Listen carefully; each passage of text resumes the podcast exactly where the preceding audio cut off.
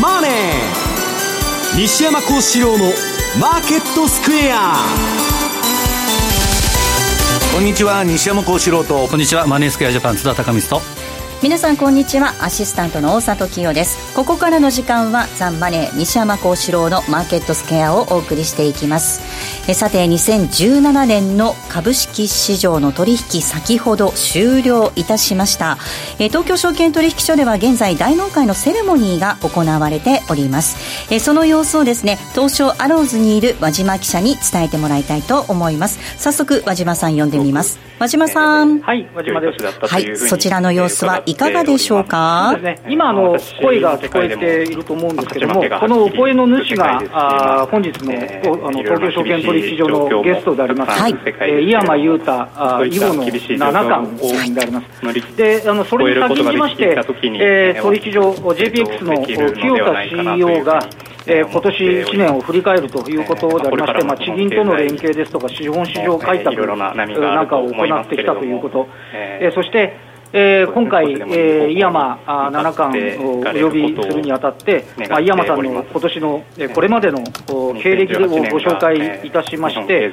えーまあ、すごい、ね、あの史上初の2度の七冠ということでありまして、はい。えー、そのご活躍に、えー、株式市場もあやかりたいあやかりたい。という話で、えー、今、それからあの井山さんのところにされて、今、あの井山七冠の井山様、どうもありがとうございます。ご挨拶が終わったというところでありますね。はい。えー、ちょうどここまで井山、えー、七冠の挨拶が終わりまして、これから打賞ということになりますね。そうですね。はい。まだちょっと撮影とかあるんで、少し時間がかかるかなというはい。さあ、和島さん、日経平均株価6年連続で上昇となりました。年末としては26年ぶりの高値となっているんですが、はい。今日の一日は、どんな一日ですか、まさに今あった通り、今年6年連続の陽線ということなんですけど、えっと、これが1989年、えー、いわゆるそのバブルのピークをつけた年でありますけども、はい、この時まで、えー、12, 12年間連続上昇というのがありましたけども、まあ、それ以来28年ぶりということが一つ、えっと、それとあと、まあ今年非常に注目されたのは、えー、過去最高の連投記録、はい、16連投というですね過去最長の記録がありました。えー、結果的に、えー、日経平均の着地としては、えー、2万2764円、これあの、去年の末は日経平均が1万9114円でしたので、えー、19.0%の、えー、上昇とい。う形になってます。えー、ちなみにニューヨークダウについては、あ今朝の段階までで25%の上昇、はい、それでは井山様、えー、ゆっくりと5回の打賞をお願いいたします。はい、では、打賞をお聞きいただきましょうか。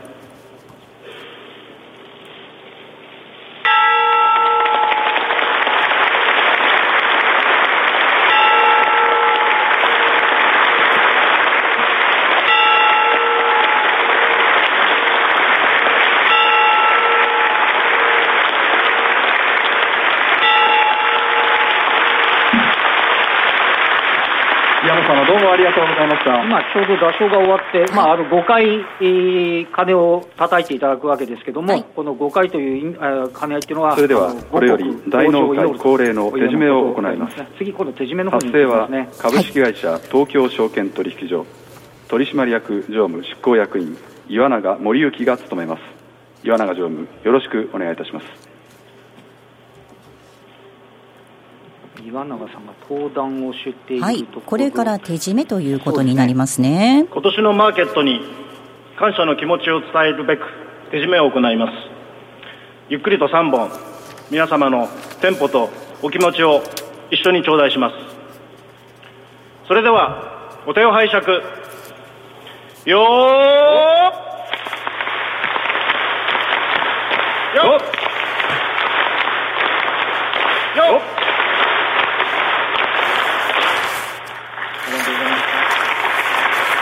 ありがとうございました。今の場所がありますけれども、東京証券取引所の岩永あ取締役常務執行役員の以上をもちまして、日本取引所グループ大納会のセレモニーをお開きとさせていただきます。はい、セレモニーが終了いたしました。特別ゲストのあの、そうですね。あの、閉まった感じもあります。ただちょっと日経平均株価はね、小幅安ということになりましたが、でもまあ、年間通して見ると本当に歴史的な1年でしたよね。19%高なんですけど、これちなみにですね、えっ、と、ジャスダック平均は44%。年間通じて上昇してまして、4割以上。えー、東証2部指数が39%、ありがとうございます。マザーズも31%の上昇と、はい、今年新規上場されました。あの非常に中小型も交えて、非常にいい感じの循環物色があの出た1年ではなかったかなというふうに思いますね。和島さん、少し、はい、後ろの音声を絞っていただいてもいいですか？こんな感じでよろしいですか？はい、ありがとうございます。和島さんの、ね、はい、お声がよく聞こえるようになりました。はい、よかったです。ありがとうございます。中小型、その、個別物色という意味でも旺盛だったわけですね。あの、非常にあの、まあ、本当に日経ジャスダック平均あたりは、あもうあの去年ぐらいからですね順調に上昇していたっていう話でありますけれども、はい、あの今年1年振り返ってみると、あのまあ、あの日経平均、えー、ところでもそうですけど、日経500種とかですね、うん、本来の主軸以外のところの活躍、まあ、すでに非225の時価総額の大きい銘柄ですとか、あとはその各々、えー、どういうんですかね、技術を持った会社ですとか、あとは例えば IoT だとか、省力化、省人化といったようなテーマ、まあ、こうしたものに、えー、乗ってきた銘柄っていうのが、まあ、非常に順調だったかなという印象が1年を通じてありますね。あとこれちなみに、去年の末の為替っていうのは110、ドル円で116円89銭なんですよね。はい。3%ばかり円高になってるのにマーケットが上がっていけてるっていうのは、やっぱり企業の収益力がそれだけちょっと強かったんじゃないかなっていう感じはしますよね。確かに、あの、中間決算を見たあたり、本当にあそこからぐぐっときましたよね。はい、ね、本当にあの当時はね、地政学リスクなんかも言われたところあたりから あの上昇を開始するような展開ということになりまして、はい、あの本当に一株利益、PER、まあ、PBR、バリエーションから見ても、いわゆるそのバブルといったような感じではなくて、まあ、企業収益があの上がっていくに従って、えー、株価の方も上昇してきたと、まあ、こんな印象だったんではないでしょうかね。はい。和島さん、スタジオに西山幸四郎さんいらっしゃるんですが。西山さん、今年1年どうもお世話になりました。どうもお世話になりました。ありがとうございました。はい、来年もよろしくお願いします。お願いします。来年の見通しはどうですか？あの基本的に言うと、どうですかね、あの今の為替の状況ですとか、あのまあ横ばいであるとすると、来年度についても、え今のところ、大手のシンクタンクですと、まあ、2桁の増益っていうような言い方してますけど、そんなことまでいかなくても5%とかでも増益だと、うん、だいぶバリエーション的には、あのまだこう上の余地はあるんじゃないかなという、ね、まあ、日本株が一番出遅れてますからね。そうなんですよね。うん、むしろ西山さん、どうですか、外国株がか海外、特にアメリカ、かなり強いですよね。いや、もうこの完全雇用の状態でね、まあ、減税やり、この後あのインフラ投資の話が出てくると。来年出てきますね。で、まあ、中間選挙までは、政策のばらまきが続くんで、はい、まあ、あの、トランプラリーはまあそこまで続く可能性があるという、まあ見方が多いですけどね。ねですからやっぱりアメあの、まあ少しね、あの、外部環境の影響を受けやすい、まあ世界の景気敏感株と言われる日本が、アメリカの変調とかがね、あの、なければ、まあそれなりに強いんでしょうし、アメリカの減税っていうのも、あの、日本企業にとっても結構メリットにはなるんじゃないかなというふうには思いますけどね。なるほど。はい。そのアメリカ株が強いということが続けば、日本株についてもプラス追い風ではあるわけですもんね。これ難しいのはやっぱりアメリカの景気が、あの、ちょっと減速しかかって、はい、ドル円のところがね、アメリカの金利が下がっちゃって、円高になっちゃうとかね、まあそうした外部環境の変調っていうのが、まず一義的には警戒要因ということになるんじゃないかなというふうに思いますけどね。でも先ほど和島さんおっしゃったように、その円が、円高、になったとしても、まあ、企業の業績、その力強さっていうのは、損なわれていないっていうことを考えると、ね、これ、ちょっと心強いというか、頼もしいですよね。急激な円高とかっていうのは困っちゃうんでしょうけど、はい、緩やかに、まあ、例えば110円に向かっていくぐらいであれば、うん、あの、企業業績そんなに腰折れ、えー、懸念はないっていうのと、やはりあの世界的にやっぱり、えー、なんていうんですかね、省力化、精進化とかっていうような投資がね、はい、ずっと継続してるんで、ええ、そこの分野にあの機械とかあの電子部品とか強い日本企業っていうのは、まあ、それなりにこう恩恵を受けているということも言えるんではないかなと思うんですよね。そうですね。新たな技術、新たなテーマっていうのが来年も引き続き話題になってきそうですね。そうですね。まあ、そういうことを期待したいというふうに思いますね。はい。えここまで東証アローズの和島記者にお話を伺いました。和島さん、来年もどうぞよろしくお願いいたします。どうもありがとうございました。良いお年をお迎えください。失礼いたします。えさて、え日経平均株価お伝えしておりますように今日は小幅続落となりました。終値なんですが、え19円4銭安い22,764円94銭ということになりました。ラジオ日経では実施していた日経平均株価当てクイズというのがあったんですが大納会の日経平均株価の終値を予想するラジオ日経リスナー感謝祭日経平均株価当てクイズその結果をお知らせしたいと思います。え今日の終値、先ほどもお伝えしていますが、22,764円94銭に最も近かったのが、え兵庫県のラジオネーム、しろちゃんさんです。えー、予想いただいた数字値なんですが2万2764円91銭ということでその差わずかなんと3銭と。いうことになりました、えー、しろちゃんさん兵庫県のラジオネームしろちゃんさんなんですが、えー、予想の値が2万2764円91銭ということで予想いただきましてその差がわずか3銭でした、えー、しろちゃんさんには、えー、ニアピン賞として全国百貨店共通商品券3万円分プレゼントさせていただきます、えー、参加いただいた皆様ありがとうございました。そしてしろちゃんさんどうぞ、えーとおめでとうございました。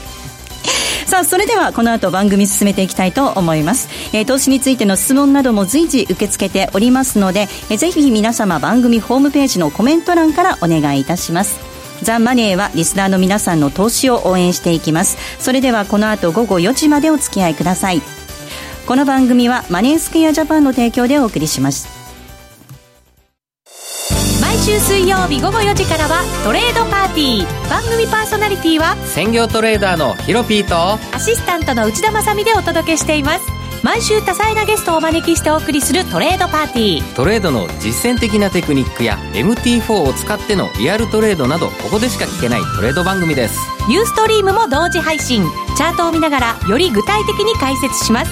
毎週水曜日午後4時からはトレードパーティー。ぜひお楽しみに毎週月曜夕方4時からは毎度相場の福の神10ミニッツ。相場の福の神こと証券アナリスト藤本信之さんが独自の視点で旬な企業をピックアップ。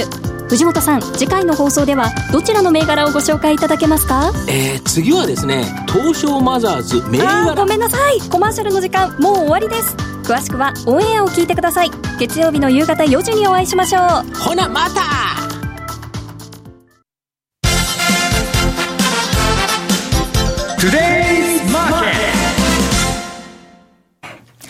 トゥデイズマーケットです。今日のマーケット改めて振り返っていきましょう。大引けの日経平均株価、先ほどもお伝えしましたが、小幅続落となりました。終値は19円4銭安い、22,764円94銭ということです。日経平均株価は6年連続で上昇となりまして、年末として26年ぶりの高値で2017年今日の取引を終える格好となっております。トピックスが1.47ポイントのマイナス、1817.56でした。えー、東証一部の売買高88えー、8億8900万株、8億8900万株、売買代金が1兆5465億円ということです。値上がり銘柄数が1030、対して値下がりが914、変わらずは119銘柄となりました。東証一部の売買代金のランキング、トップが任天堂です。2位に三菱 UFJ、3位がソフトバンクグループ、以下三井住友、トヨタと続きました。えトップの任天堂、今日は小幅高の90円高、えー、41,190円で今日の取引終える格好となっております。えー、続けて為替の動きも確認しておきましょう。ドル円112円の70銭台での動き、この時間は7172です。ユーロ円が134円の6570、そしてユーロドルが1.194952での動きとなっています。えでは津田さんからマーケットのポイントです。お願いいたします。はい、えー、今年の大納会今あった通りですね、井山七冠が来られたと。はい、で、まあ6年連続要選。まあ、6年とか7年とか、それかけてるのかなという気もするんですけど、去年が大納会が、くまモンで、そうだったんですよ。まあ、ベアで、売りの象徴のベア、くまモンが来て、これだけ上げてるということですから、はい、まあ、ちょっと期待があるかなと。はい、で、えー、ちょっと気になるのは、えー、日経平均のですね、えー、冷やしチャートを見ると、まさに2万3000の壁っていう、まあまあ、まさに典型的な三角持ち合いのチャート形状してて、食らってますよね。ね。まあ、一時期1月11月9日にザラバで抜けたんですけど、やっぱり2万3000はなかなか割値ベースでは抜けなかったと、ただ上昇三角形ということですから、まあえー、教科書通りに行くなら、これ抜けると。うん。で、まあ来年は犬笑うということですから、まあ抜けていくのかなという気もしないでもないんですけど、で、その、えー、犬年なんですけど、まあこれはよく言われてることですけど、えー、1958年、つまりまあ約60年、えー、犬年の日米の、えーまあ、日経平均ニューヨークダウを見ると、過去5回、えー、犬年があったんですけど、えー、ニューヨークで、えー、ニューヨークダウでは5戦5勝。で、日経平均では4勝1敗。負けたのが1970年ですから、万博の年、うん、まあ、その万博の、まあ、景気の、えー、まあ、ちょっと一旦下振れといいますか、それぐらいで。日本経済のピークですね、そうですね1970年。で、一番すごかったのが1958年っていうのは、東京タワーが竣工したら、まさにあの、3丁目の夕日のですね、高度経済成長の時これ40%ほど上げたというのがありますけど、はい、まあ、犬年は基本的には10%。えー、日経平均で上げて、ニューヨークダウでも15.36%、両方ともプラスということですから、まあ、犬を洗うということはデータ的にあるのかなという気は、えー、します。ただ、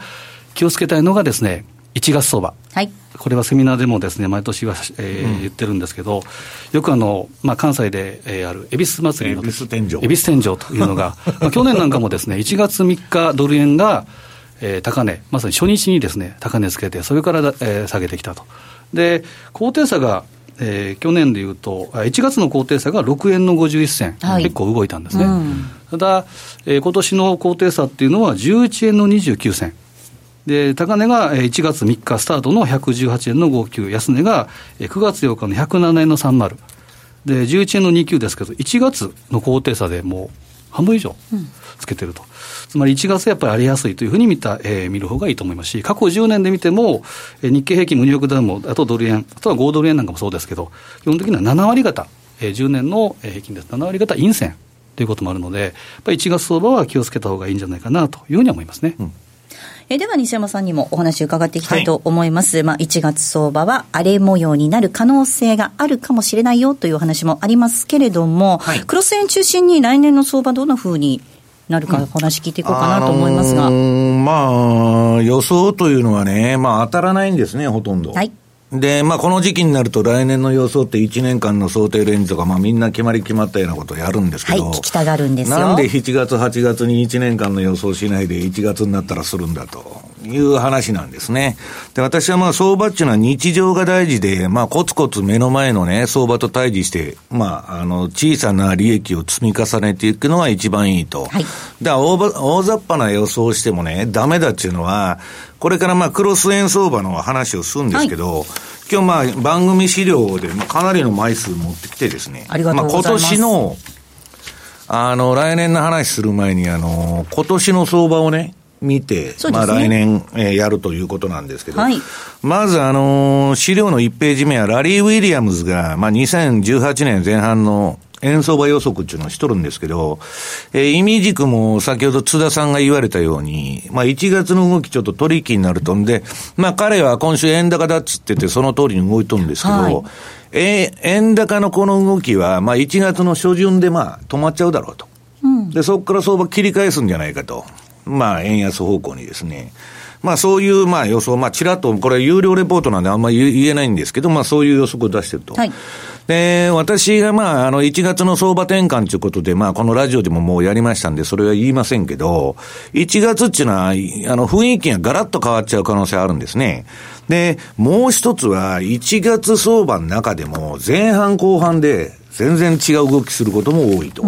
いうことで、えー、私は今考えてるのは1月の2週目以降の動きをちょっと重視したいなと。今のこの年末年始じゃなくてですね、はい、で、そういうふうに思ってると。うん、で、まあ、あのー、来年の相場の予想値ってみんな言うんですけど、まあ、あの、予想値のあの、ジョージ・ソロスでも何でもほとんど外してるんですけどね。まあ、当たらないんです。で、仮に予想が当たっても、えー、予想が当たることと相場で儲けることっていうのは何の関係もないんです。で、それなんで関係がないのかというとね、えー、っと、これ番組資料持ってきてます、ニュージーランド円の冷やし。はい。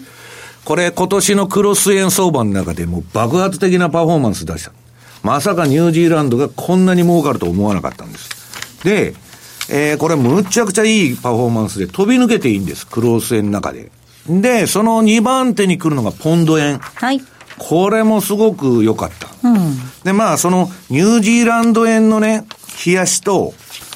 あともう一つあの、タイドル相場で、ニュージーランドドルのチャートも持ってきてるんですよ。はい。で、えー、円相場はまあ日本の方は管理相場になってますんで、そんな動きませんので、レンジでしか。えー、ニュージーランド円の相場が儲かるんであれば、えー、ニュージーランドドルの相場もね、儲かってしか、あの、しかりなんですけど、はい、こちらの方は、これ私がやってるあの、えー、極めてシンプルなシステム売買。うん、で、えー、実際にはこのあの矢印が売買シグナルで出てるんですけど、全部のポジション取ってるわけじゃないんですけどね、この。はい、ただ全部取ったとして、ニュージーランドドルはトントンなんです。今年の1年間散々売買して、骨折り損のくたびれ儲けと。で、ニュージーランド円は爆発的に儲かってる。はい。で、チャートの形見たら全く同じですよ。売り二つ。あそうですね、なんでこんなことが起こるのかと。ニュージーランド円だと爆発的に儲かって、ニュージーランドドルだと儲からないと。クロス円が良かった。だから、うん、予測っていうのはぼやーっとした話をするわけでしょ大体こんなもんだろうとか、はい、あるいは両論併記して、えー、こういくかもわからないし、こういかないかもわからないと。そんなこと言ってても何にも相場では儲けることと関係ないんです。うん、このニュージーランド円とニュージーランドドルが全く同じようなチャートの波形してるのに、はいえー、片方は全全く同じ順張りシステムでやってても爆発的に儲かって、片方は儲からないと。この相場の奥の深さっていうのはですね、やればやるほど難しくなってくるんです。はい。ええ、不思議ですよね、これ、ね、不思議なんです。不思議なんです。で、私が考えてるのは来年もね、えっと、大円相場の方は実はパフォーマンスがいいんじゃないかと思ってるんです。うん、で、今年はね、えー、みんなが言ってるようにドル円で10円しか値幅が出なかったと。はいで、私はまあこの番組でもう去年の11、12月で1年分の相場やっちゃったと。ドル円で18円も上げたらもうこれでエネルギー出尽くしだと。で、その後レンジになっちゃったわけですけど、レンジの中でも、ドル円相場は、これまた番組資料に出てる全く同じ順張りシステムであって、いい成績だった。はい。これも意外なんです。こんなに動いてないのに、ドル円は儲かったと。うん、で、とにかくニュージーランド、ポンド、ドル円、カナダドル円と、はい、この4通貨はすごいいいパフォーマンス。なんです。今年この私のたまたま何種類かある売買手法の一番シンプルなものを持ってきて、その売買シグナルも出てるんですけど、これこの4通貨むちゃくちゃ儲かった。ところがね、えっ、ー、と、5ドル円。はい。これトントン。これもトントンで終わったんです。はい、骨折れるぞのくたびれ儲けて。はい。で、まあ私やってないんですけど、トルコリラ円は、えー、ダメだったと。はい。えー、まあそんなに大幅にやられたわけじゃないんですけど、えー、パフォーマンスはあんま良くなかったと。うん、まあ、後半下げトレンドが出まして、そこで取れたんですけどね。それでもマイナスだと。で、ユーロ円は前半良かったんですけど、この後半のチャート見てもらったら 横ばいで、もう売買シグナル連発して出てるんですけど、はい、売ってやられ、やって、買ってやられ、売ってやられ、買ってやられるになると。で、実はまあこの時はポジション取ってないんですけど、その標準偏差がまあ下がってくる過程では取らないっていうふうになってるんで、ただしこの通り取ると、トントンで終わる。ということはね、皆さん、ぼやーっとした予想で、円安になるから、何の通貨買っても儲かるだろうと。普通は思うわけです。5ドル円でもユーロ円でもね、円安になるんだら儲かるんじゃ、儲かるじゃないかと。全然違うってことなんです。で、同じ通貨でもタイドル相場、対円相場、全然違う。というとね、えっと、何が儲かるかというのはわからないんですよ。終わってみるまで。だけど、一つ言えることは、えー、相場っていうのはある程度分散しないと、パフォーマンスが安定しない。うん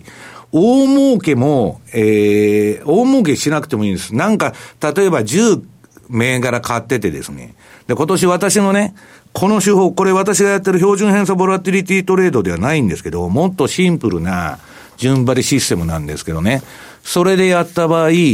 この4銘柄の儲けがものすごく大きいんです。特にニュージーランドドルとポンドドルの。で、あ、ポンド円の。で、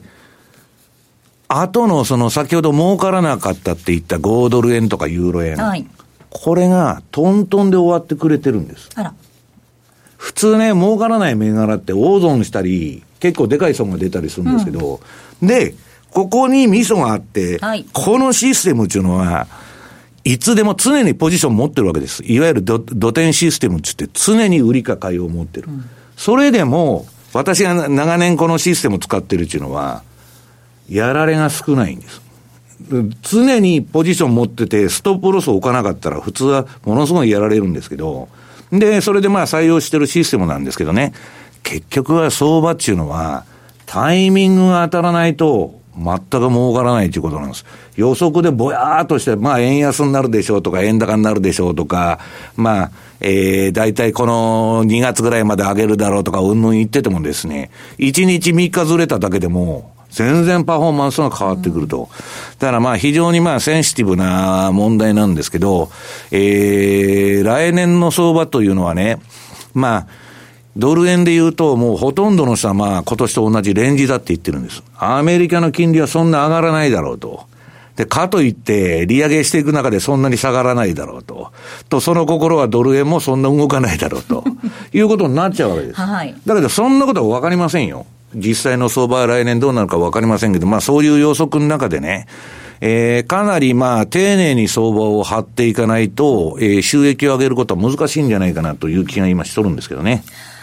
津田さん、これ面白いですね。同じクロス円でも相手が誰かによって違うんですもんね。うん、ねまあ、よく言うのは相場っていうのはですね、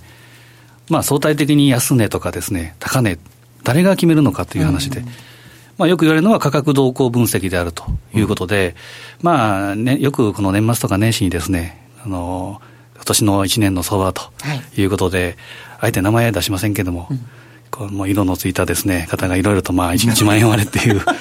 あの、よく言われますけど、紫色ですか。先生ですね。先生いらっしゃる。はい、ええあの、まあ、話題の先生が、まあ、外しておられると。ただ、まあ、これはですね、あの、当たり外れじゃなくてですね、まあ、基本は、まあ、あの、どういうふうに見てるかということです。やっぱチャートを見て、で、そのシグナルに従うということがやっぱり一番で、あとは休むも相場。はいわからないときにエントリーする必要はないということですから、まあ、このあたりはしっかりとチャートに向き合っていくべきかなというふうに思いますね。はい。まあ、ちょうどね、年末年始のお休みもありますからね、改めてね、戦略を練っていただく、うん、いいタイミングかもしれないですね。そうですね。うん、はい。ここまではトゥデイズマーケットをお送りしました。杉村富夫 CD マガジン12月号は2018年の株式投資で注意すべきポイントを一挙公開活躍期待株もピックアップして好評発売中 CD60 分価格は税込7560円。別途送料をいただきます。お得な定期購読もご検討ください。お申し込みは03-3595-4730ラジオ日経通販ショップサウンロード。またはラジオ日経ネットショップサウンロードまで。今年のクリスマスから大晦日はラジオ日経リスナー感謝祭。リスナーの皆様に今年1年分の感謝を込めて人気番組のスペシャル企画や特別番組でお楽しみください。話題の AI スピーカーをはじめ各番組から素敵なプレゼントがどんどん集まっています。なんと合計100名様分以上。プレゼントの応募方法など詳しくはラジオ NIKKEI の特設サイトをご覧いただき各番組内のお知らせでご確認ください。M2J トラリピピーボックス。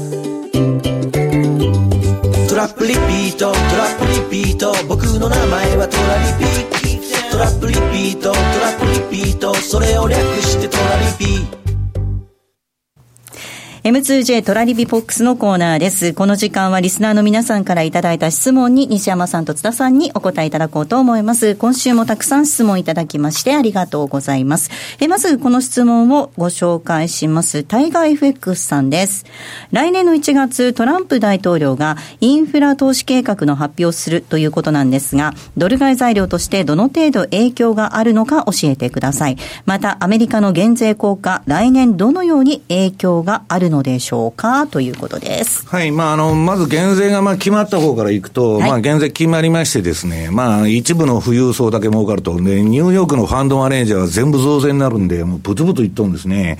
で、あの、貧困層の方も、まあ、増税になる人もいると、一部。うん、減税になる人もいると。で、まあ、ちょっとね、その、評判はあんまり良くない。はい。で、まあ、とにかく、あの、貧富の差が開いて、まあ、価格、ああの、格差拡大が続いてるんですけど、それがまあ、縮小するかっつったら余計に広がるだろうと言われてるんですね。ただ、まあ、あの、えー、その、賃金が上がらないとか、まあ、人々の生活がまあ、あんまり良くないという問題を置いといて、資産価格だけ青天井ですんで、株がどうなるのかと。そうするとね、この前、あの、世界最大のヘッジファンドのブリッジウォーターのレイ・ダリオが、まあ、 LinkedIn というのに、まあ、投稿してですね、はい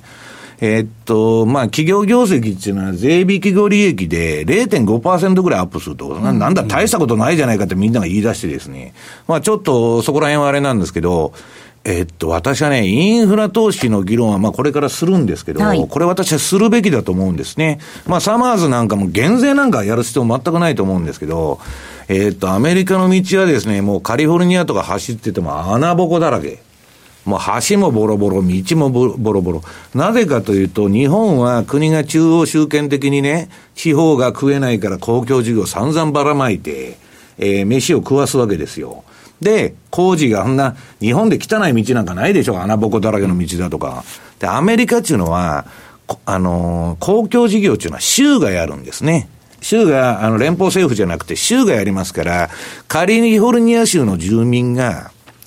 公共事業やってね、道直したり橋直したり、インフラ投資すると、税金が翌年から跳ね上がるんです。無駄遣いするなと。ものすごい。で、チェックが厳しい。うん、本当にこんな工事必要なのかと。はい、日本はね、道穴掘って埋めてるだけの工事でも、でね、えー、これは森さんが昔の総理大臣、意味軸も穴は何の効果もないんだと。言っちゃったんですもんね。必要対策のためにやってんだと。いや、それでもまあ、それはやる意義がそう、そうだって言ってんですけどね。まあ、アメリカはまあ、インフラ投資はそろそろやらないとダメだろうと。で、それはね、えー、っと、経済学者で反対してる人もいませんので、まあ、あの、そこそこ、えー、っと、公共事業っていうのは皆さん金融政策と違って、現生の金ばらまきますんで、うん、だって工事するわけですから、はい、その分必ず GDP は上がるようになってるんですよ。だから、それはまあ、ドル買い材料にもなるし、あの、アメリカの景気を押し上げる材料になることは間違いないと。うんいうふうに思ってるんですけど。はい。だから今、まあ、円高に触れてますけどね、うん、まあ、あの、そんなにこの環境で、まあ、ドルが売られるというふうには、まあ、今のところ考えてないんですね。うん、で、ドルが売られるっていうのは片方で、減税や財政出動やって財源何もないわけでしょ、はい、そもそも国交税、あの、国境税だとかオバマケアの代案を通して、資金確保するって言っとったのは棚上げになってですね、ばらまきだけ中間選挙に勝つためにやっとるわけですから、そうするとアメリカの赤字増大だとか、えー、借金が増えると、あるいは貿易赤字が増えてですね、うんぬんってなってくると、またトランプのことですから、まあ、ドル安だと、うん、あるいは通商でなんか言ってくるとかいうことはあって、政治的要因で円高になっちゃう可能性もあると。うん、だから、あの、予測っていうのはね、いろんな要因があって、あるいはそれが複合的に出る場合もあるんで、非常に難しいんですけど、まあ、単純に考えてね、お金っていうのは難しいロジックで動きませんので、まあ、それはドル買い要因だとは、まあ、あの、アメリカの株高要因というふうに考えてるんですけどね。うん、津田さん、トランプ大統領は、我が国で最も大きな減税だなんていうふうに自慢してましたけど、誰のための法案かなって思っちゃうぐらいですよね。まあ、先ほどもおっしゃった通りですね、減税ってってもですね、ニューヨークの人は増税になっちゃうわけですし、うん、で、まあ、教科書通りにいけばですね、あの、クラウディングアウト効果ということで、まあ、これは通貨高、うん、もうあの単純に考えると通貨高ということですけど、そう簡単には単純にはいかないなと、トランプですからね。そうですね、まあ、えー、まあ、これも言ってたのは、もともとやっぱ不動産をなりわいにしてる方が、うん、でしかも、えー、新議長がですね、パウエルさん。はい。で、まあ、もともと民間の方ですし。で金の匂いのする人ばかりですね。そうですね。まあ、一般的に考えたら、やっぱり金利高っていうのは想定しにくいだろうなというふうに思うので、まあ、基本的には、えー、そう大きな減税の、だからマーケットの動きというのは、まあ、株が大好きですけど、このワードは。ちょっと為替市場ではですね、ちょっと鈍いのかなという気はしますね。もう一つ質問紹介します。えー、株が高いので、休むも相場と思い取引を控えているのですが、ずっと休みっぱなしです。資金効率を考えたら、ストップを入れて参戦した方が良いでしょうか？ということです。はい。あのー、まあ、日経平均が26年ぶりの高値で、まあ、個人が大幅に今年の市場を売り越したと。まあ、買い越したのは外人が買ってるから日経平均上がってるというのが、まあ、今年の相場で。で、アメリカの方もね、株上がってるんですけど、これまあ、市場最小の取引参加者による史上最大のバブルと言われてるんです。うん、で、とにかく今の相場バブルと認識しにくいのは全セクターが底上げされてるんで、この金余りで。でね、えー、ヨーロッパのポルトガルとかスペインの国債がアメリカの、えー、10年債の金利よりね、えー、低いなんていうのは異常事態が起こってるんです。もう金余りで行き場がなくて変になってる。で、そういう中でね、まあ無理して買うことはないと、まあ、あのー、アメリカのね、そのウォーレン・バフェットが出してるバフェット指数で言ったら、まあ160とかね、もう、もうかなり割高なわけですから、えー、で、バブルというのは、それが、だから私は相場が上がらないって言ってるんじゃなくて、割高なものをさらに割高に買うのがバブルという運動なんです。で、それは上げ相場になればね、テクニカルに従って私は乗っていくんですけど、えー、っと、まあ、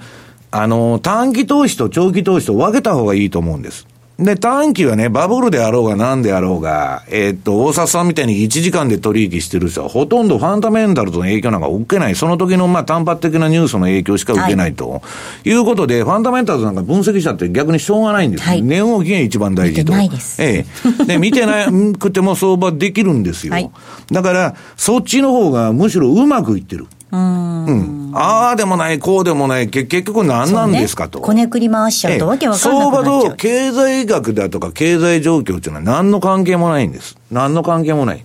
相場っていうのは単なるその商品があって価格の動きを分析しないと勝てないという商品なんですね。で、みんなもうファンドの例で言えば、ファンダメンタルズ分析というよりは、価格そのものの動きをね、もう探るというのに、8割のファンドが映ってるわけです。うん、で、そういうファンドが全部成績がいいわけです。でね、私あの、先ほどあの、囲碁の人が出てきて、えー、井山さん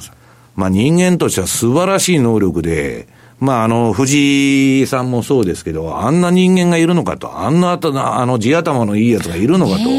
人間として素晴らしいと、人間がこんな能力をね、持ち得るのかと、羽生さんもそうですよ。はい、それはそうなんだけど、現実の問題として、もう AI に勝てないという状況が出てきてる。うん、人工知能のが勝っちゃう。ね。もう凄まじいコンピューターチップの威力でね、全幅検索かけて、もうその勝負していくわけですから、それは勝てないんです。で、相場も、だんだんこの人工知能がばっこしてきましてね。私のとこに今ファンドから来てるプログラムっていうのはみんなの人工知能のあの、プログラムっていうのは Python っていう言語で書かれてることが多いんですけど、ディープラーニングとかみんなそうなんですけど、YouTube も Python 出てきてる。で、それを見てるとね、もう、ものすごく進化してて、あのー、みんなその儲けてるファンドの特徴っていうのは、その、そういうね、アルゴリズムを使ってて人工知能的な、なおかつ短期トレードを細かく積み重ねて儲けていくっていう、もういわば定番ができてるんですね。で、それはまああんまりまたそれに集中しすぎると、えー、フラッシュクラッシュみたいなことも起こるんですけど、うん、まあ、あの、私がやってるファンドマネージャーという仕事もですね、囲碁や将棋はあるかもわかりませんけど、あの、もういらなくなると。人工知能が取って変わると。もう事務作業もほとんど人工知能ができると、これから。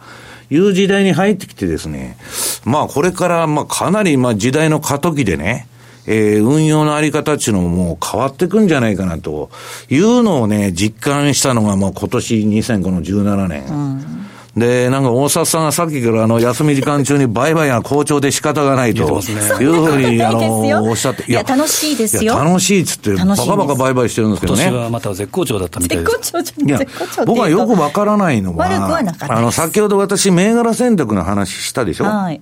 あの、ニュージーランド円だと爆発的に儲かって、ね、ニュージーランドドルだと儲からないとか、まあ、ドル円儲かりそうにないのに、結構儲かったとか。はいで私はわこよくわからないのは、大沢さんじゃどういう銘柄選択してるのかなと。なん動物的な感とかそういうの？いやいや、そんなことはないでしょう。俺でかなりマイナーな通貨までやってるんですよ。あなたのセミナーでもですね、我々に聞かずに大沢さんに。行列ができてましたけどね。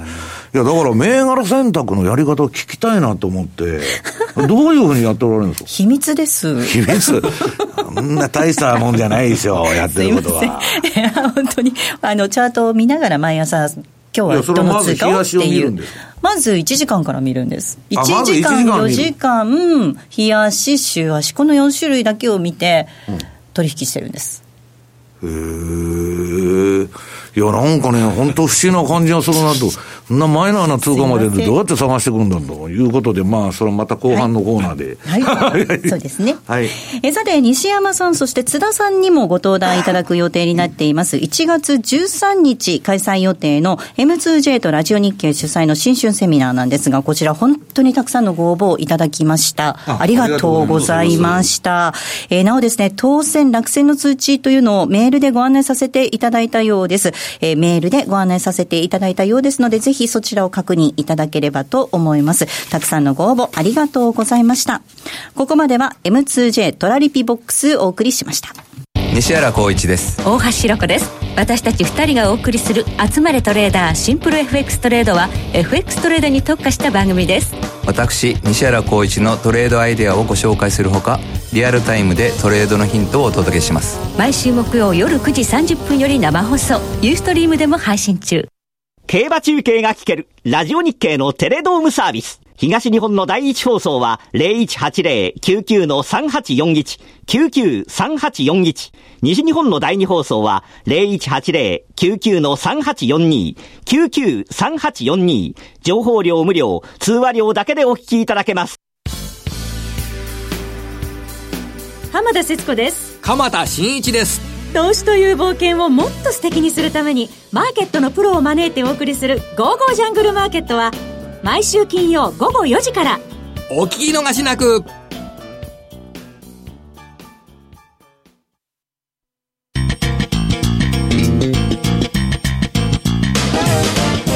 西山幸四郎のマーケットスクエア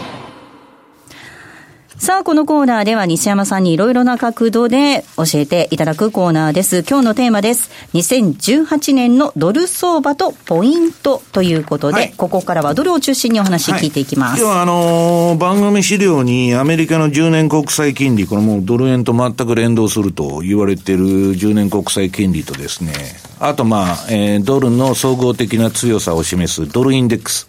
これのチャートがまあ出てるんですけど、ほとんど今年横ばいだったと。いうことなんですね。だからこれ、アメリカの金利が2.6超えてくるとかね、まあこの前2.4の壁が重くてやっと抜いたと思ったら今またドスンと下来てると。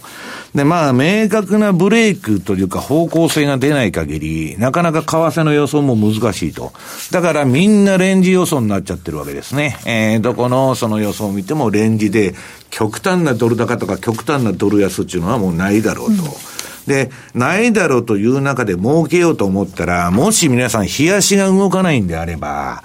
えー、短い足で稼ぐしかないんです。で、私はね、今年ユーロ円、さっきユーロ円のチャート見て、まあ、あの、日足チャートですけど、えー、全然儲からなかったちり、トントンで終わったって言ってるんですけど、実は、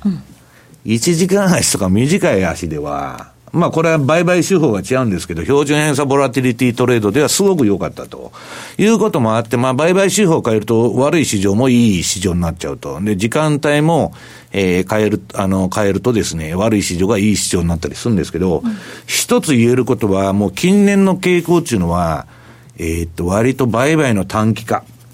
これをやった方が、それでコツコツね、えー、利益を重ねていった方が、確実に儲かるということなんですね。で、えー、この中でね、その予想を、その、してどうのこうのという話なんですけど、まあ時間もあんまないんであれなんですけど、私が思ってるのは、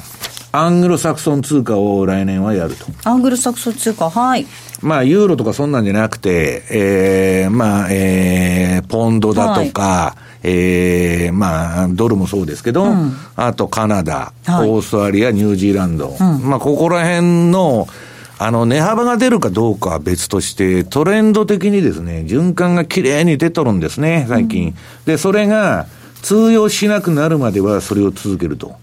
いうことなんですね。西山さん、ポンドは常々あまりお好きではないとおっしゃってました、ポンド好きじゃないし、ニュージーランドもあんま好きじゃないんですけど、うん、まあ、それはね、あの、私が、あの、野生の勘じゃないや、あの、えっと、人間の目で見てやる方はあんまやりたくないだけで、機械ではまあ回してますんで、まあやってくれたらいいんですけど、まあ先ほどね、大札さん好調だって言うんで、あの、どういう銘柄選択するんだって聞いて、今説明してくれましたんで、はい、言ってもらえますか？えっ、ー、と、私は中心、1時間を中心に取引をしているので、必ず朝起きると、うん、えっ、ー、と、1時間足のチャートから見るんですね。うん、で、えっ、ー、と、ドル、ポンド、ユーロ、オーストラリアドル。うんで、それはクロス円だけじゃなくて、ドルストレートも含めて、全部の組み合わせを見ると。はい、で、それでトレンドが出てるかどうかを判断するの？そうなんです。で、1時間の、えっ、ー、と、チャートで、トレンドが出てる組み合わせがあったら。トレンドが出てるっていうのは ADX と標準偏差が上がってると。そうです。はい。はい。標準偏差ボラティリティトレードでトレンドが出てるものがあれば、じゃあその組み合わせで、今度は長いのを見ていくんです。4時間冷やし週足と。で、その場合、4時間や冷やしや週足で、1時間と同じ方向のトレンドが出てれば、エントリーする。あなるほど。もし冷やしとか4時間で反対のトレンドになっている場合は、乗らない。っていうふうにそれだけなんですか？それだけなんです。で、それを短いのをちっちゃい金額でちょこちょこちょこちょこやってる。今年はそれでなんとかプラスになった。大きな額じゃないですよ、小さな額でやってるので。いやまあそれはいいんですけどね。はい、いやだからそういうね、短期化、短期化した方が割とまあ、あの、この予測不能なね、相場の中で、えー、実際にはまあ収益という面ではいいんじゃないかというふうに私も思ってるんですけどね。うん、はい。えー、来年のドル相場ということで、まあチャートを確認しながらぜひ進めていただきたいと思います。ここまではマーケットスクエアのコーナーをお届けしました。M2J マーケット投資戦略さあ、このコーナーでは M2J の投資戦略を伺っていきたいと思います。津田さん、年末年始挟みますが、いかがでしょうか、はい、まあ、冒頭にですね、お伝えした通り、やはり、えー、この年の瀬の時期で、えー、注意したいのは、やっぱり1月相場の下げ。うんこれはまああくまで確率論ですけど、下押しが多いと。で、よく日経平均のですね、日経平均のニューヨークダウの20年の月別で平均騰落率、これもよく、まあ今日の、まあ、資料にも載せ、はい、載せたいと思うんですけど、8月、9月落ち込んで、10月から、まあ年末にかけて上げやすくなって、で、4月、坂の上の雲を見てたら、1月にこうつまずくというのが、やっぱりあるんですね。1月は、えー、まあ過去10年で見ても、まあ日経平均もニューヨークダウも、あとはドル円、5ドル円、7割近く、やっぱり、陰線ということは、やはりやっぱ下押しがあるもんだと、うん、あってもおかしくないなという程度で見た方がいいと思うんですね。うん、まあ、必ず当たるものじゃないですけど、データとして、はい、えー、見られたらどうかなと。つまり、一回、まあ、12月までこれだけ、まあ、上に来てる相場ですから、うん、まあ、ちょっと、えー、ガス抜きがあってもおかしくないというのが1月。まあ、そのあたりは警戒したいなというふうに思いますね。はい。1月の動き、注意をしていただきたいと思います。ポジション、あんまりね、膨らましちゃうと、商い薄いところですからね、難しくなるかもしれないです。ここまでは投資戦略お届けいたしました。えさてお送りしてまいりました西山幸四郎のマーケットスクエアそろそろお別れなんですがここで一つお知らせです。ラジオ日経では明日30日と明後日31日特別プログラムラジオ日経リスナー感謝祭を放送いたします。明日はマーケット特番が目白押しということで朝9時半からスタートいたします、えー、詳細なんですがぜひリスナー感謝祭のホームページでご確認をいただきたいと思います。マーケット番組たくさんお届けしていきますのでぜひ明日と明後日番組をお聞きいただきたいと思います。えではお別れのお時間近づいてまいりました。今日ここまでのお相手は西山幸四郎とマネースカイジャパンスター高見と大里清でした。さようなら。それでは皆さん良いお年を。良いお年を。えこの番組はマネースケアジャパンの提供でお送りしました